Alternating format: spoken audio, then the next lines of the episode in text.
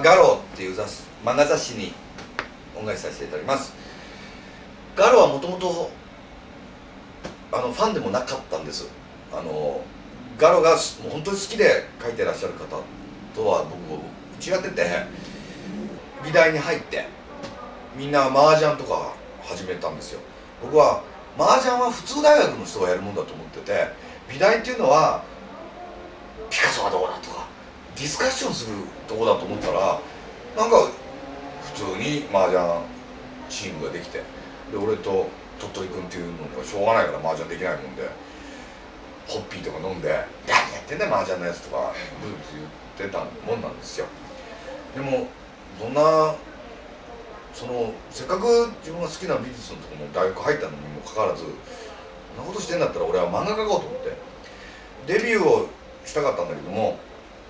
イラストをいきなりなんかカエルの絵とか描いても出版社持ってこれ使ってくださいって言ってもいらないって言われるのは分かってたから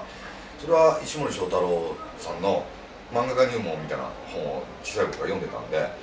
持ち込みがあるっていうのは漫画家しかないと思ったんで漫画面白くない漫画でしたけど頑張って毎月書いてこうやってたんですでまず漫画を描いて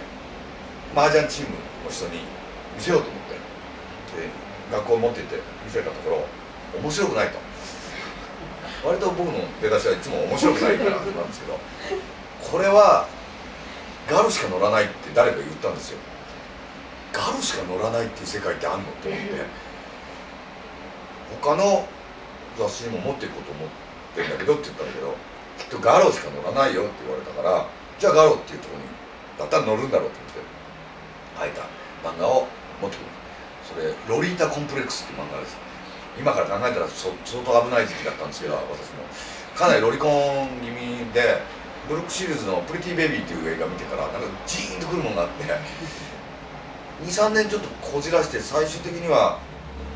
大島由美子先生の「綿の国星」の切り抜きまで集めるぐらいになる危ないことになっちゃってたんですがその漫画を持って行ったりしてボツを食らってえっ、と思って。ガロにしか乗らないって言ってるガロにも乗らないのかよと思って。すごいその日ショックで。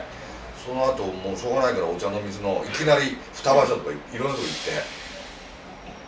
見てくださいって持って言ったらガロにしか乗んないよってまたそこでも言われて「いやガロに乗らなかったんです」って言ったら「乗らないねじゃあ」って言われて。すごいショック受けて。とりあえずガロにしか乗らないっていう最低ラインまでは乗りたいって思って。1年間毎月書いて持って行ってでまあ前々回かまあ言いましたわ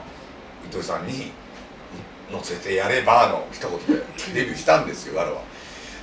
あの頃久内道夫さんとかもすごいやっぱ影響を受けてもう影響を受けたらすぐロットに向かってロットリングで漫画描いて慣れないっていうのがやっぱりやってみないと慣れないってことはわからないもんで45年やっぱりやってみるんですけれどもぱり慣れないっていうこともちゃんと到達すると結局自分にしかなれないっていうことが分かってきてよく世間では自分探しなんて言って探そうとする人いるけど探しても見つからないわけで人の真似して真似してなれないななれないなこの人にもならないこの人にもならないって罰していくとまあそれ自分なくしって呼んでるんですけども自分なくしをしていくとちょっとなんか鹿の糞ぐらいな自分があってこれにしかなれないっていうところでガロの漫画家になったってことでまあそこのガロの当時編集長だった渡辺和弘さんっていう人ともう後にあの優しくしてもらってヤングマガジン持っていけばなんていろいろアドバイスも受けて「あなんかお知り合いなんですか?」って言ったら「一人も知らないけど」とか言って、まあ、丸投げのアドバイスでしたけどもあのでも渡辺さんの書いてた漫画もすごい面白いあの頃のやっぱりガローっていうのはペンギンご飯とかは渡辺が久内さんとか。ガーッとやっぱ新しいガローの人たちが集まってたんで楽しくて。後に本当に自分たちの世代がガロをやることになって新しい社長になって永井さんっていうのが引退されて新しい若い社長になった時に何かしてくれって言われて俺たちがガロを背負うことになったと思ってガロを神保町から出そうと思って。まあそれもそういう発想もまあきっと糸井さんだと思うけども僕の中にいた伊藤さんが言ったんだと思うけどクワトロで渋谷でイベントやろうっつってまあそのバンドブームだったんでうちの大島渚とか薬のバンドが春菊とかのバンドとかみんな出して人いっぱい来てなんかえらい盛り上がって意味もないテレグラムガロっていうタイトルつけてなんか歌歌ったりしました。だからガロはあんな歌唱時代からずっと見てきて最終的に自分たちのガロみたいなことになった時代もあったし今もうなくなっちゃったけどもああいう